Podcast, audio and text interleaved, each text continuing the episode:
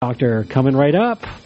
But first, I would like to let you know that the views and opinions expressed throughout the broadcast day are those of the speakers and not necessarily those of the station staff, underwriters, or volunteers. Occasionally, speakers are speaking for other folks as well. Time is made available for all sorts of viewpoints, especially yours, if you call up during appropriate time, of course, and give it to us. Yay, we love our listeners.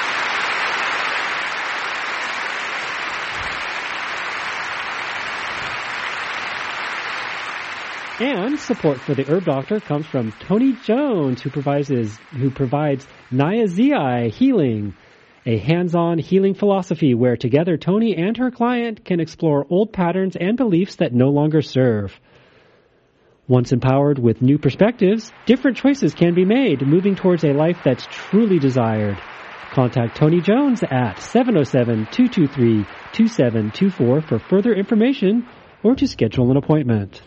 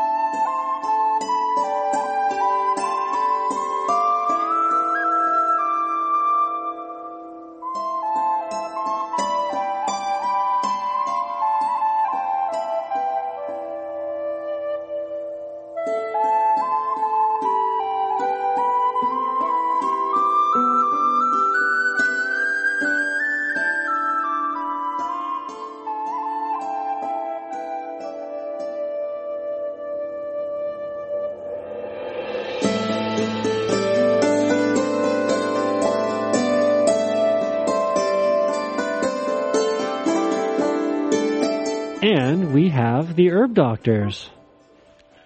Well, welcome to this month's Ask Your Herb Doctor. My name's Andrew Murray. And my name's Sarah Johannesson Murray. Welcome. So today's Friday, April the 15th, 2022. Uh, the subject of uh, this month's discourse is COVID. The more you vaccinate, the greater your chance of getting COVID. Uh, we'll be joined with Dr. Raymond Peat in just a bit, but I wanted to open up the beginning of the show with a couple of paragraphs related to the beginning subject uh, of tonight's discourse. We'll talk about COVID, uh, we'll talk about authoritarianism uh, and free speech, and things surrounding disinformation. I think it's a fairly hot topic. So, the fully vaccinated now infected at triple the rate of the unvaccinated. An article by Steve Kirsch, uh, April 6, 2022, outlines the worldwide reporting, including thorough evaluations done by the governments of Australia, New Zealand, and the UK. In the case of the once completely open government reporting agency of the UK, the UK Health Security Agency, Instead of stopping the vaccines, the UK government stopped the data as the overwhelming results implied vaccine driven infections were becoming widespread. And the main cause of continuing viral infection was the continued drive to further vaccinate the general public. It doesn't get any more egregious. Don't take my word for it, check yourself. The vaccines are driving infection amongst the vaccinated primarily as the unvaccinated get and get over infection, which was never the deadly pandemic that was media driven. In the early days of the pandemic, people like Professor Suchait Bhattacharjee were warning about the repercussions, stating thrombosis and clot formation were likely. Many sudden deaths from this have occurred, especially in the young. 15 countries suspended the AstraZeneca vaccine after this was highlighted last year. Both disseminated intravascular coagulation and cerebral venous thrombosis were the causes. It does seem that all the hype and social control are losing traction as we learn to live with, not vaccinate against COVID. Cardiomyopathies among the young increased at an alarming, never before seen rate driven by the drug, along with sudden cardiac arrest, multiple autoimmune syndromes, together with crippling stroke and the already mentioned clot formation. But the damage has been done, and are we ready for the next rollout? How many will gladly take the next shot? And has the Ukrainian war and Russia's bombing of it distracted us from the crumbling economy, not just of America, but nations worldwide, whilst the next contagion is prepared? Disinformation has been a tactic of warfare since the beginning, but the truth's always present. Dr. Peter McCullough exemplifies this in his tireless crusades both to the Senate testimonies nationally and governments internationally, along with Dr. Robert Malone, pioneer of the very technology used to create the experimental drug used, and many other scientists opposed it from the beginning. Dr. Peat, you stated this from the beginning also, and it's a testimony to you that you were sounding the alarm regarding the fabrication of the infection and death data early in 2020 when we did the first COVID show with you in March 2020. We spent most of 2020 and a lot of 21 doing shows on COVID with you, describing just this. And so where are we now? Dr. P, are you with us? Yeah, yes. Well, thank you for joining us. Uh, for those who are listening, uh, Dr. Raymond Peat has been with us for quite some time now, sharing his expertise uh, with many subjects. I will get back his information towards the end of the show, but we're very pleased to have you with us again. So before I ask you the question, where are we now? Um, would you please outline your academic and scientific background for people that may or may not have heard you? Um, I, I, was um, working in the humanities, uh, linguistics in particular, uh, for several years before I decided to uh, go back to graduate school, first in, intending to concentrate on brain biology, uh, but uh, seeing the dogmatic uh, nature of, of that department, I, I looked around for a, a more scientific uh, part of biology and found that happened to be the uh, reproductive physiology, and so I did my dissertation uh, on uh, the uh, physiology of aging in the reproductive system, especially oxidative changes with age. and since then, I've been applying those insights to um, uh, both uh, going back and studying uh, brain physiology uh, with a new perspective uh, and uh, working out the ways to intervene in the problems of, of a- aging and stress. Right, thank you. Um, so, getting getting to the um, opening part of tonight's um, discussion, um, we've spoken at length over the months from 2020 or March 2020 uh, until now, doing shows on COVID, and you were right there in March 2020 saying there's something seriously wrong with the data about the infection rates. Um, you said very plainly, and has been recorded on our shows, which are recorded every third Friday of the month, so people can check out the archives. Actually, while we're talking about the numbers, Dr. Peat, can you outline what you saw happening with the overall mortality in the oh. first couple months of 2020? Uh, uh, yeah, for a while, the uh, uh Centers for Disease Control, uh, uh, the last months of 2019 into the first few months of 2020, they showed a, a historically unique uh, drop in the total mortality uh, of the United States. And uh, that was very uh, attention getting, but by the summer, they did another historically unique thing of going back and revising the numbers because people were talking about did they save up and not report the deaths for several months uh, with the foreknowledge that they would need to uh, uh, have some kind of documentation for a surge of deaths when the uh, uh, pandemic was declared. Uh, so, uh, just as a, few of us were predicting uh, that very weird historical process starting in the, fall of 2019 and continuing up until the spring of 2020 when the pandemic was declared, that was revised. I think it was in May or June that the CDC said, well, uh, that was mistake, mistaken for some reason. Uh, every health department in the country was very, very slow in uh, reporting all the deaths. Uh, so, uh, really, those numbers uh, weren't right. and then when we have this surge of a huge surge of so-called COVID deaths, that wasn't deaths that had been saved up. Those were uh, new and real deaths. But uh, looking at the same uh, figures, uh, the very week that the uh, pandemic death surge occurred, it happened again uh, uniquely in history that the uh, annual uh, number of deaths ascribed to influenza that had been going on every year as long as records were kept. Suddenly, influenza deaths disappeared from the record, suddenly just falling off a cliff. The very week that the uh, very high death rate was reported for COVID. Uh, uh, that that whole thing, if anyone that looked at the numbers found it impossible to believe that uh, that was some kind of a statistical uh, uh, event of, other than manipulation. Right. Thank you. A, a, a few people like James Corbett with the Corbett Report had already been.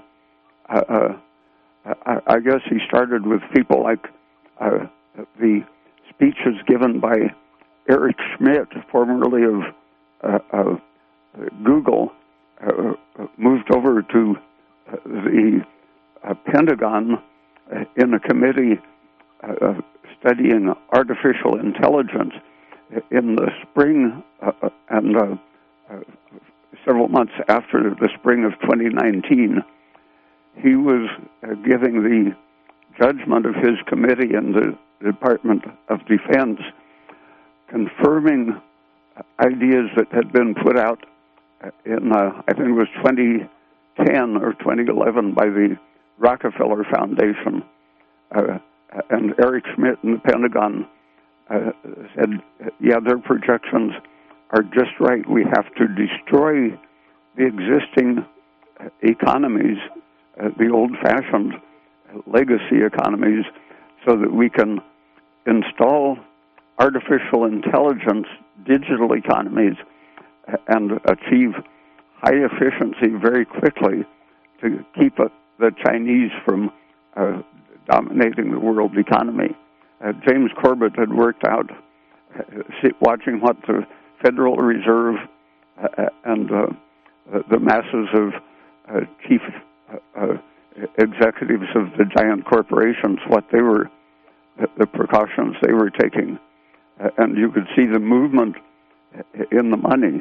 Something was about to go haywire in the whole financial system, and it happens that the uh, uh, the, the, practice runs uh, for a, a, pandemic of a coronavirus, which had been uh, acted out uh, in New York in the fall of 2019, uh, uh, those preparations uh, were uh, in place, ready ready to install as soon as they had some real world event to justify these extreme changes. Uh, right, that um, pandemic playout was the event 201 you're referring to, right? I, I didn't hear that. The pandemic um, mock-up event that you're referring to was Event 201. Oh, oh yeah, Right. yeah. The, the, the mock-up of of what they would do uh, around the world simultaneously uh, when the coronavirus uh, epidemic uh, uh, had everything almost exactly as it happened, predicted several months in advance. And the, plan, going back to the Rockefeller Foundation uh, uh, 10 years earlier, was to use that as an excuse to destroy the old economies, allowing the digital economies and artificial intelligence to take over. Uh, and the purpose uh, uh, of that was to uh, prevent uh, the worldwide uh, financial crisis from hurting the billionaire class. And by destroying middle class, medium, and small businesses, the uh, pandemic measures, lockdowns in particular, uh, uh, destroyed uh, the, the local economies to the extent that people had to do their shopping uh, online, meaning uh, that Amazon got this gigantic multi billion dollar uh, boost in income. Uh, and Eric Schmidt, uh, uh, almost a year earlier, had said that that was what they were uh, working on doing. Uh, so it, was clear from from the speeches uh, of these uh, highly influential uh, government people uh, that, they were intending to shift power and wealth from the masses of especially middle class businesses over to the billionaire monopoly class. Right, and that's what some people have said. Walmart didn't close. All the big chain stores did not close, but the independent shop owners were put out of business. Uh, yeah, all of the billionaires uh, multiplied their wealth hugely. Uh, and uh, uh, just a, a few months ago, uh, uh, it was obvious that people were getting a, a little uh, uh, informed about uh, the actual nature of the so-called pandemic, uh, and were getting tired of uh, losing their their incomes, and the government came up with uh, not just a distraction, but a further manipulation of finances, such that uh, the there was even a greater uh, beginning shift uh, of moving wealth from the masses of the people, everyone who heats their house uh, or drives a car, for example, uh, is having to pay several times more for their their heat and gasoline, while the American oil companies happen to have a tremendous increase of sales uh, under the pressure of cutting off purchases of cheap gas and oil from Russia and forcing Europe uh, to do the same uh, with the threat of uh, extreme depression in Europe. But uh, in that one move, uh, uh, the U.S. oil companies are enriched, while Europe and ordinary people in the United States are suffering great economic shortfalls. Uh, and so, the exactly what the pandemic had been working towards for 10 years or more uh, uh, was intensified at, at, at around the time that the effectiveness of the pandemic was weakening. They came up with sanctions, uh, and uh, by sanctioning uh, the possibility of of buying your oil and gas from Russia at very low prices, it poured all of the consumers' money into the American oil companies and uh, energy companies.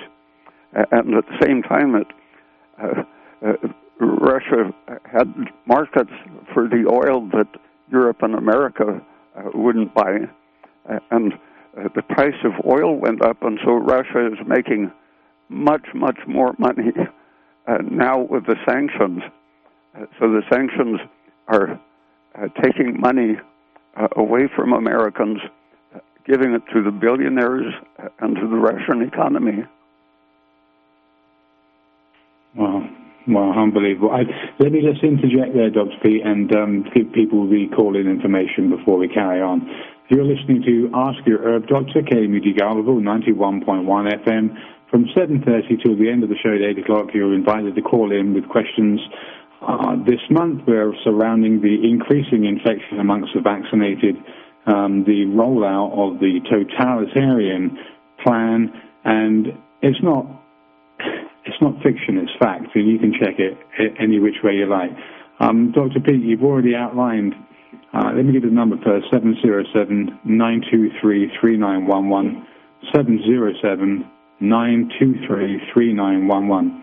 So, Dr. Peat, in that first uh, discourse, uh, you've neatly summed up the whole plan, as it were, clearly outlined from the Rocker Foundation's uh, inception of their uh, Event 201 and their 2011 papers. Uh, we've already found out from multiple sources how coronaviruses were being manipulated, the whole gain of function research that was done. Fauci's completely embroiled in all of it. So are all the big multinational drug companies that already had the technology from Dr. Malone's pioneering work in 1990s uh, on viruses and engineering them, and how all of this, even the patents for these very viruses, uh, which were granted completely illegally, but granted nonetheless. And that we've had programs about that, and there's plenty of information, factual information to uh, let people find more about this. Uh, these viruses themselves are patented, and the whole thing was a huge scheme to monopolize control both over the production of the drug, the distribution of the drug, the testing of the virus itself, uh, and the entire um, the entire machinery of it was geared and funneled into very few select corporations, and governments have been completely complicit in this. So, getting back to uh, the thrust and the content uh, around my first question to you, Dr. Peat, um, where are we now? Um, Steve Kirsch's newsletter that outlined um, the results both from the uh, UK uh, Ministry of Health the New Zealand Ministry of Health, um, and the Australian government's health databases all show that the fully vaccinated are affected at twice the rate of the unvaccinated. For UK data, it's not quite three times, but it's twice the rate. And that there's a record breaking outbreak in Australia, um, seeing a 1700% higher death rate than the start of the pandemic. Now, Dr. Malone, when he first started coming forward. I think he stepped out of the shadows. I think initially, obviously, as an inventor of this technology for mRNA vaccines, um, I think somehow his hand uh, was forced through his ideals, and he saw what was happening, and basically decided to just expose what had been going on and what was going on as a nefarious procedure because these drugs had very well known uh, and thought out side effects. I mean, the antibody-dependent enhancement that was being talked about in the early days, uh, the uh, autoimmune diseases, and then the whole potential for weakening the immune system uh, is what we are seeing now amongst the vaccinated. They are repeatedly getting uh, coronavirus infections, and they are forming the largest cohort of people dying. Um, so, without without labouring that point any further, um, how would you speak to the um, increasing infection amongst the vaccinated, uh, and how you think this is. I mean, I won't. I'd hate to say it, the whole part of the plan of the the uh, rollout of the coronavirus quote unquote vaccine, um, but it's ultimately resulting in a much more severe situation rather than contracting this relatively survivable um, disease and getting lifelong, robust, durable immunity that Dr. Peter McCullough has been crusading for 20 something months, uh, testifying to Congress and to international governments saying that it's got to be stopped because the safety data is completely off the rails and would never have got by uh, regular trials had it not been a quote unquote emergency use authorization that was granted to it. So, and what do you say about the increasing infections amongst the vaccination, uh, the vaccinated individuals, and uh, how you see this um, playing out in the future? A, a, few uh, virologists uh, have been uh, giving some of the mechanisms that explain it. the German virologist uh, Sucharit Bhakdi, uh, for example, has a couple of very good videos uh, showing the, uh, the, simplified mechanisms uh, of uh, how, how, the immune system works, what the difference is between native immunity and vaccine-induced immunity. The natural immunity, which lasts a lifetime, uh, is completely different from the immunity from a, a, a vaccine, which uh, originally they were saying that, uh, the vaccines would produce a lifetime of immunity, but it has turned out that uh, I, I, think every uh, vaccine, when it has been uh, investigated a few years after the vaccination, all of the vaccines in use last only a very short time, and it's especially true with the uh, COVID uh, RNA vaccines uh, that they uh, fade out in just a few months, and so they are uh, Uh, saying that it's going to be necessary to get a, a, a, renewal and uh, reactivation uh, about every year to maintain some immunity, but the uh, when, when you uh, think about the mechanisms explained uh, by Dr. Bhakdi, that you're going backwards the more of the booster shots you take. And uh, basically, the reason for that is that uh, natural immunity, uh, and this in a way includes the original effective smallpox vaccine. Uh, natural uh, infections uh, occur either through the skin, getting scratched, or uh, the uh, germ rubbed in, or by inhalation or ingestion. Uh, and those routes activate an extremely complex system, starting from the very surfaces uh, inside the skin, inside the mucous membranes, uh, and lining of the digestive system. Uh, uh starting there, uh, there are cascades uh, of reactions ending up with some antibodies, but the antibodies in natural immunity are, are just a tiny sort of backup part of the process. The real immunity involves your whole body, many, many different cellular systems. Uh, uh and uh, the uh, the reason the, the smallpox vaccine uh, was so effective was that it was uh, given by a natural Uh, intradermal, scratching your skin, uh, uh, for example, with the antigen of the virus uh, that activated the natural immunity and uh, produced uh, more or less lifelong immunity. But several doctors looking at their they, they allowed some of the parents to decline uh, vaccination of their kids, and they kept good records of what happened uh, subsequently uh, over several years to the kids who uh, uh, avoided uh, the dozens of vaccinations that the obedient kids were getting. and looking at their records, the, the difference is essentially black and white.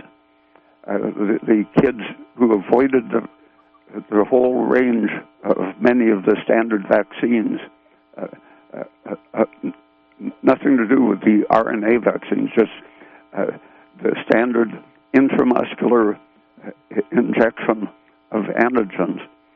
Uh, the kids who avoided uh, the vaccinations, uh, or at least most of them, uh, uh, were absolutely in a different group for having almost no sicknesses during childhood and having drastically lower rates of hyperactivity syndromes uh, while the obediently vaccinated kids uh, had all of the usual uh, complaints, frequent uh, respiratory infections, uh, a high rate of, of uh, behavior disorders, and so on.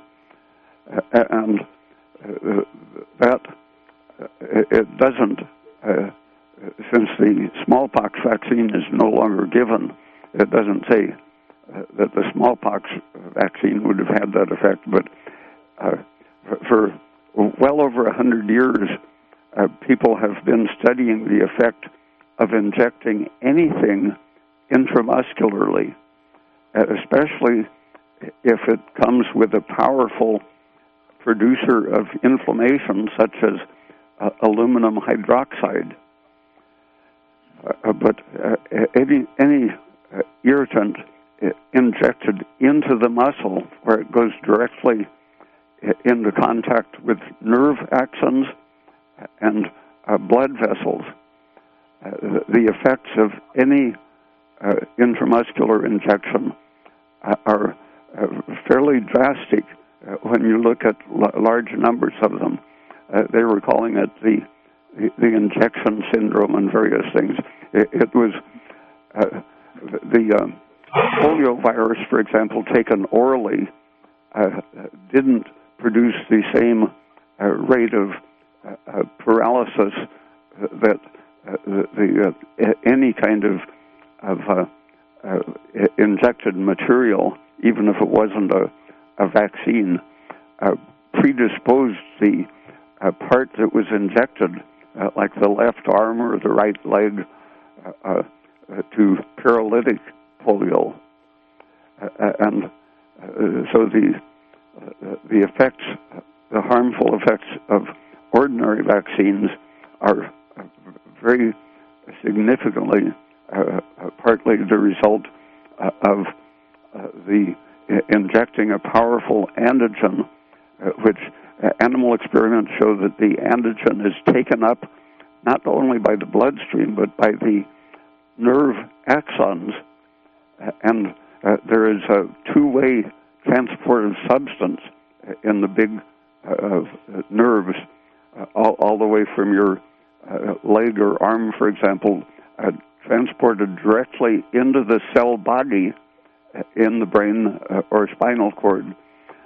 and the animal experiments showed that the microparticles of aluminum hydroxide can be traced uh, very quickly, uh, just a, day or two uh, from the injection site into the uh, nerve body cell in, in the brain, uh, uh, Uh, uh, where it then affects uh, the disposition of the of that part of the body to be especially susceptible to paralysis or other injury.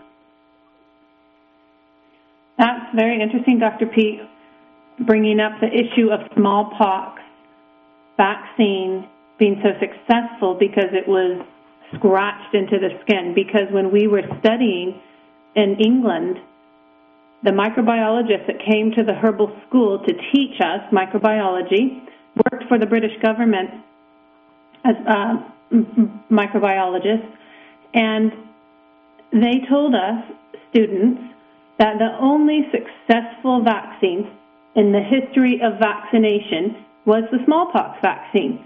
So I wonder why they didn't take that clue of its success being uh-huh. because it was scratched into the skin in a more natural way and thereby um, basically granted lifelong immunity to smallpox. I, I, I wonder yeah, if medicine will come around eventually to making vaccines like that. Uh, uh, if you look at the history of where the idea of using a hypodermic needle to administer drugs at first and then vaccines later. Uh, the, the uh, uh, one branch of professional medicine wanted to monopolize the business and keep the herbalists uh, and uh, uh, natural healers of all of the different schools, homeopathy and naturopathy and so on, to keep them out of the business. and finally, they, they, got the uh, uh, laws passed that gave them a monopoly on uh, injecting things intravenously or intramuscularly. Uh, and so uh, there, there, was no science justifying the need uh, to inject a, a, drug. The herbalists gave teas, and the naturopaths gave foods and so on. Uh, there's absolutely no uh, rationale. Uh, they invent rationale such as substances are destroyed in the stomach if you don't uh, uh, uh inject them and so on. Uh, uh, again, no science supporting it in almost every case. it was simply a way of monopolizing the way to give what they said was the only effective way to administer drugs, and that got carried over to crazily uh, uh, giving vaccines uh, in the worst possible way. Wow, it was uh, job security. You're listening to Ask Your Herb Doctor on KMUD Garberville 91.1 FM. From now until the end of the show, you're invited to call in with questions. Dr. Raymond Peat joining us for this month's discourse on the continuing saga with COVID-19. And then towards the middle, late part of the show, um, we're going to get into the authoritarian um, model that is being foisted um, on us. So the number is 707-923-3911, 707-923-3911. Dr. Peat, I wanted to ask you how you would respond to someone who has been vaccinated and says, well, I might still get COVID, COVID 19, SARS CoV 2, but I won't die from it and the symptoms will be much less severe. I might get it over and over, but I'll be fine every time and I won't die from it. How would you respond to someone's. Um, uh, ask for the evidence supporting that. Uh, the, the uh, CDC simply, uh, when they saw the vaccine didn't prevent infections uh, and didn't prevent spreading uh, the disease, they just, out of thin air, said, well, it's preventing hospitalizations and death. But, but the figures, they manipulated the figures and included people who had not been vaccinated at the beginning, uh, uh the uh, first few months of the vaccination campaign, uh, the number of vaccinated was building up gradually, and so if you looked at the whole span, the the it was only the more recent ones who had had Uh, the full uh, uh, two or three doses of, of vaccines, and uh, using uh, uh, very crudely misrepresented statistics was the best they could do. and now, the last several months, such as Steve Kirsch's ob- observations, the, the, figures are very clear that more people are dying, being hospitalized, and getting sick in proportion to their uh, number of vaccinations. And you've got a couple so callers. Was, okay, hold on one moment. So, Dr. Peat, just to finish that topic up, that was a talking point for big pharma. Is that what you're saying? Uh, uh, yeah, just just a, a made up uh, phrase that they could repeat hundreds of times uh, until people said, "Well, that's mm-hmm. the truth." Yes. Okay. Thank I, you. I just want to make sure for people that are listening that if you want to go check out uh, Professor Sucharit Bhakdi's uh, work. Let me spell his name for you. He's German, but he's Indian. Uh, S O U C H A R I T, Sucharit, and his last name is B H A K D I. Uh, Say again, Dr. Peat? Uh, it's B A K H D I. KH, Bhakdi. Excellent. Okay, thanks for that. Let's uh, take this first caller. Caller, you're on the air. Where from? What's your question? I'm from uh, the Arcata, northern Humboldt uh, Bay area. Um, Humboldt Bay, yeah. So um, I was just going to make a comment regarding um, your statement about the, uh, you know, basically the people who, um, the greatest number of people getting infected now um, are those that have been vaccinated. And I wasn't sure if, um, basically, because the majority, I mean, we have, I don't know what the percentage is, but it's the majority of people um, are vaccinated, so the numbers are higher uh, on that cohort of people. And number two, the, uh, you know, Omicron variants are, you know, um, bypassing or infecting, you know, vaccinated people. So um, it kind of makes sense that you would have the largest number of people, you know, um, being um, the vaccinated group, unless that was normalized, to, you know, per capita or, or however you do it. Um, anyways, that was just one comment, so I didn't know if that uh, what that fact you threw out um, was kind of uh, corrected based on the number of people, you know, vaccinated um, or not. But yeah, basically, uh, for Omicron, the vaccinations aren't stopping uh, infection, obviously. Um, and, and the second point I wanted to make, I mean, I never got vaccinated, and uh, I got infected twice at least.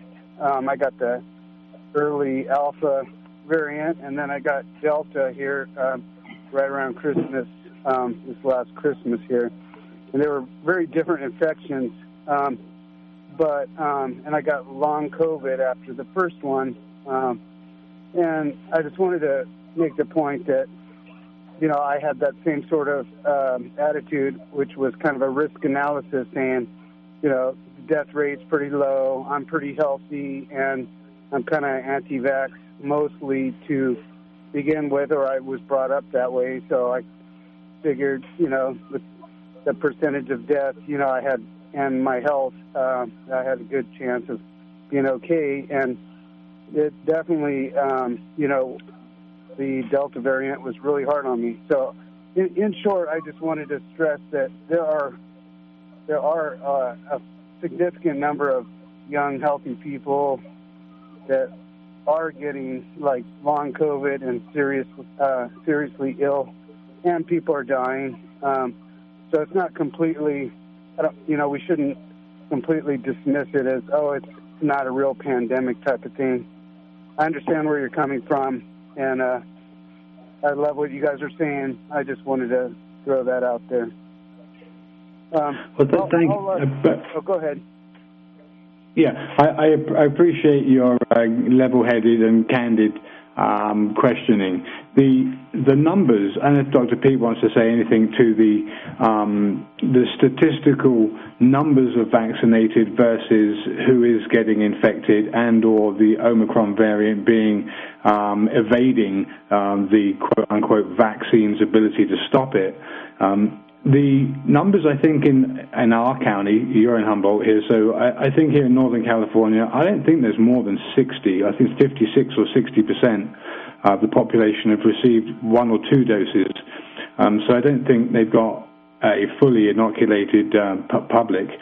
So um, the people the people that do seem to be getting it more from these three the three main reports that I was bringing out in tonight's show. One was the UK, which was very open and transparent about it from day one, um, but pretty much uh, in April started shutting down the data, saying that they were no longer funding mass um, mass uh, kind of questionnaire policies, vaccination, uh, and then results they uh, basically stopped reporting on that and saying that essentially there's no use doing it anymore because quote unquote it wasn't working, uh, and that they were still seeing COVID cases and that the variants that were coming now were basically self-nullifying themselves. People were catching it, as you said, the Omicron variant is very uh, quote unquote a contagious variant. Um, not like supposedly the other variants weren't, but it's very contagious with very mild um, symptoms. So I think the the papers were mainly the UK paper, the one in Australia, which we might got into it in a little bit, but 1700% increase in hospitalized patients are the vaccinated, not there's four times. Uh, four out of five hospitalized patients are vaccinated, and then the other. Well, that's on top of Australia having very low numbers before they started the vaccine program. That's another um, research article. So, and then there's the other one, the New Zealand Ministry of Health, showing that the triple vaccinated are now more vulnerable to COVID infection and hospitalization than the unvaccinated. So, I, I do appreciate your questions, caller.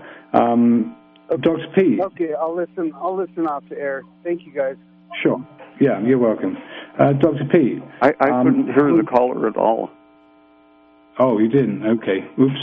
Okay. Well, let, we'll have to. I think we'll probably just skip that then. Uh, not that we wanted to, but if you didn't hear it, then not much we well, can. Well, there's one thing I want to um, say to the caller is that the tests that say you've had SARS-CoV-2, mm-hmm. you know, the PCR has been proven to have lots of false positives. The rapid antigen test has been proven to be fairly inaccurate, and the gold standard, so they say, SARS-CoV-2 antibody test um, can test antibodies for coronaviruses you have had at any point in your life. In the fine print of the SARS-CoV-2 antibody test, I know because I took the test, it says you can have a false positive for SARS-CoV-2 if you've ever been exposed to a coronavirus, such as the common cold. So, in answer to the caller, I think um, some of the flus are getting misdiagnosed. I mean, even Deborah Birx of the CDC said that early, early on in the pandemic that approximately 25% of their COVID cases were influenza-like illness and not SARS-CoV-2. And the other thing I wanted to say is that, yes, influenza kills people every year. And it's not something you want to take lightly, whether it's influenza from pneumonia or from SARS-CoV-2. So, yeah, it does kill people. And we're not trying to say that this doesn't kill people, but we're trying to say that these data figures that we're being told on even the CDC's website are not matching up because influenza like illnesses should not just all of a sudden disappear and all we have is SARS CoV 2. And we have another okay, caller. Do, do, we have another caller? Yes, we do. Well, let's see if they hung out. Caller, you are on yeah. the air. Hi. Okay, so caller, you're on the air. What's your question? Where are you from? Uh, I'm from the area here, uh, lower uh, Humboldt, um, northern Mendo. Um, is, can Dr. Peat hear me too? Can you all hear me? He's on what we call Telos 2, and it often has problems here, and he may not be able to hear you. Dr. Peat, do you hear the caller? I, I can hear someone talking, but I can't understand a word of it. Uh, well, hopefully uh, Andrew and Sarah will pass on the meat yeah. of it if he has. Yeah, go ahead. Okay, the gist of why I'm calling is, uh, especially after the OxyContin scandal, it just seems to me like uh, the medical American Medical Association, the union, the people, the doctors and nurses all together would have more power, or at least a little bit of power over the pharmaceutical industries that are patsying them out to be croakers. You know, I mean, I don't think they're okay with being used in the way they are and going against their Hippocratic oath I, to I do think, the wrong thing. And I just want to think, ask you overall the gist is uh, why are they? Why do the doctors that I know would be on your side to do the right thing and nurses? Why do they seem so powerless? I mean, okay. Well, let me. That's a very good. Uh, so Dr. P, I, I know you couldn't hear the question, but the caller's question uh, about the seemingly powerless um, ability of doctors and nurses to resist what's going on uh, when they smell a rat. And I think most people have smelt this rat fairly early on. I wanted to bring out our next subject, which was the mass formation psychosis. Um, uh, uh, there, there is some of that, but there is just some uh, brute force that they lose their job or have their license taken away right. if, if, they don't follow the uh, proper line politically. Okay, I have a follow up question on Dr. Peat's response, if you can still hear me, and I'm there. Go ahead.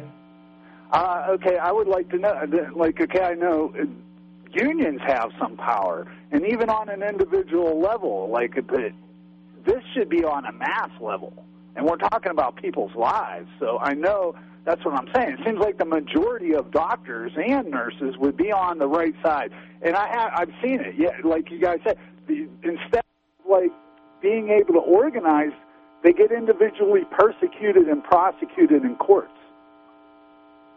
And well, usually coming, unions coming have more power than that. So I'm wondering why the union isn't standing up against big pharma. A lot of, a lot of it is fear. Uh, fear and exerting control over your finances by canceling you. It's all part of a media brainwashing, oh, brainwashing, social brainwashing. They're listening in. I wanted, uh, Dr. Peat, can you hear me? Uh, uh, I can hear you. Okay. I wanted to just mention this mass formation psychosis. It, it kind of the, the definition is aligning a large part of society to a certain cause, event, or series of events where their attention focuses on one small point or issue. And it's been used to describe the ascent of Hitler, uh, the Hitler Youth movement, and ultimately the Nazification of Germany in World War II. All these things led to a blind eye being turned to the horrors of those times, not just the persecution of the Jews, the seizing of property and internment in the labor and death camps associated with the Holocaust, but every aspect of the war in which so much life was lost. And they were aligned with a leader who sowed discord and vowed vengeance and the Germanics' uh, superiority worldwide. This was something the Germans could be united in and rally round their leader for having been deflated by Germany's loss of the First World War and the sanctions and penalties levied against Germany as a result of their being defeated in it. So for COVID, this mass formation psychosis took the form of the vaccine narrative and the imperative that governments knew best and were the arbiters of truth. Dissenting scientists were vilified or cancelled by today's masters of the universe, the totalitarians, veiled in social media esque, cuddly, and cute thought police sanctioning your free speech and right to self-determination as enshrined in our Constitution in law. And Dr. Peat, uh, your opinion on this, we've specifically covered totalitarianism in the past, and that last caller's question was related to this very question I was going to put to you. Uh, uh, yeah, the, the educational system uh, is increasingly, uh, uh, if, you weren't in the military, you, you can look at the boot camp for preparing people to be soldiers Uh, and see similarities uh, between medical school, uh, overworking mm-hmm. them, uh, stressing them by depriving them of sleep. right. Those, those, are effectively brainwashing techniques to get them to conform to the system, not to question the authority of the professor in one case or the authority of the offer, uh, officers in the military. But uh, uh, all of formal education has been moving in that authoritarian direction. Uh, uh, the uh, Dr. Desmet's analogy between the virus vaccine cults uh, and the Nazi uh, cult. Uh, the analogy is very close, but the, the democracies, so called, uh, have used uh, uh, somewhat subtler methods, public relations, propaganda. in the First World War, the U.S. had an Office of Propaganda that convinced most Americans that Germans were bloodthirsty Nazis.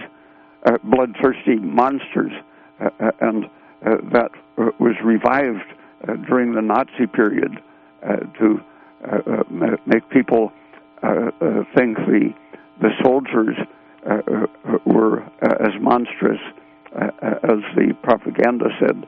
But the the democracies get almost as cultish a polarization between uh, the enemy who is all evil uh, and our side, which is all good. Uh, public relations builds up through advertising and education a similar ideology in which people don't want to think about the virtues of other cultures and the way they do things. Uh, uh, the manufacture of consent uh, Uh, is uh, the idea of using uh, public uh, relations, advertising, propaganda, and education to keep people from thinking about the actual issues and turning it into us against them, even without the uh, uh, involvement of a, of a war uh, Uh, and having an enemy to kill, but going from the uh, uh, manufactured uh, propaganda uh, uh, consent, if you have the pre-existing factors that Desmet itemized, loneliness, atomization, loss of social bonds in the culture, uh, work Uh, at jobs that make no sense uh, uh, uh, uh and separate you from uh, other workers uh, and make you feel like your life is devoted to a meaningless activity. So I have to break in because we are almost out of time and we have a caller who's been very patiently waiting. Caller, you have got 30 seconds. Ask your question. thank you. This is James. I'm from Arizona. My niece was recently vaccinated with MMR and chickenpox at the same visit. And then she had a temperature within a week. My mom gave her Tylenol, and she had a febrile seizure. Is this more a vaccine problem or a Tylenol problem? That's all. Thank you. Dr. Peat, did you hear the caller's question? I'm sorry that you were cut off there, but did you hear the caller's question? Uh, uh, uh yeah, Tylenol uh, has very serious side effects. And for example, uh, prenatal uh, use of Tylenol uh, is well associated with uh, the increased risk of autism, uh, and it's a matter of of toxic effects. any inflammation during gestation or poisoning by by something such as Tylenol uh, will increase uh, uh, birth defects and neurological defects such as autism. So, do you think that febrile illness was? Uh, or the seizure was that from yeah. the Tylenol in combination with the COVID vaccine, the MMR COVID vaccine? It wasn't the COVID vaccine, it was MMR and. Uh, oh, sorry, she had MMR. Not yeah. Yeah, yeah they tell the measles, mumps, and rubella. They warn people not to use aspirin before getting vaccinated because aspirin actually defends uh, against the harmful effects uh, of vaccines. Uh, but Tylenol is poisonous enough that it doesn't protect very well against the inflammatory damage. Let's hold you there and thank you very much, Dr. Peat. Let's give out your information. Thank you for joining us. Okay, you're welcome. For those people who've listened to the show, um, they are recorded on the audio archives, folks. If you go to the tab on kmud.org, uh, go to the audio archives. Uh, the last Friday, a third Friday of each month, Ask Your Herb Doctor is under Friday Night Talk. Uh, the show can be downloaded. Uh, we've got a bunch of shows to upload, which we still haven't done, but Dr. Peat's website is raypeat.com, R-A-Y-P-E-A-T.com Go check him out, folks. Uh, he's been doing this for about 40 something years, and he's got lots of articles and several books that he's written and newsletters that he just produces uh, bi monthly. Uh, go check him out. And our names, Western Botanical Medicine, uh, both licensed medical herbalists, and until the third Friday of May, my name's Andrew Murray. My name's Sarah Johannesson Murray. Thank you for joining us in tonight's radio show. Good night. Good night.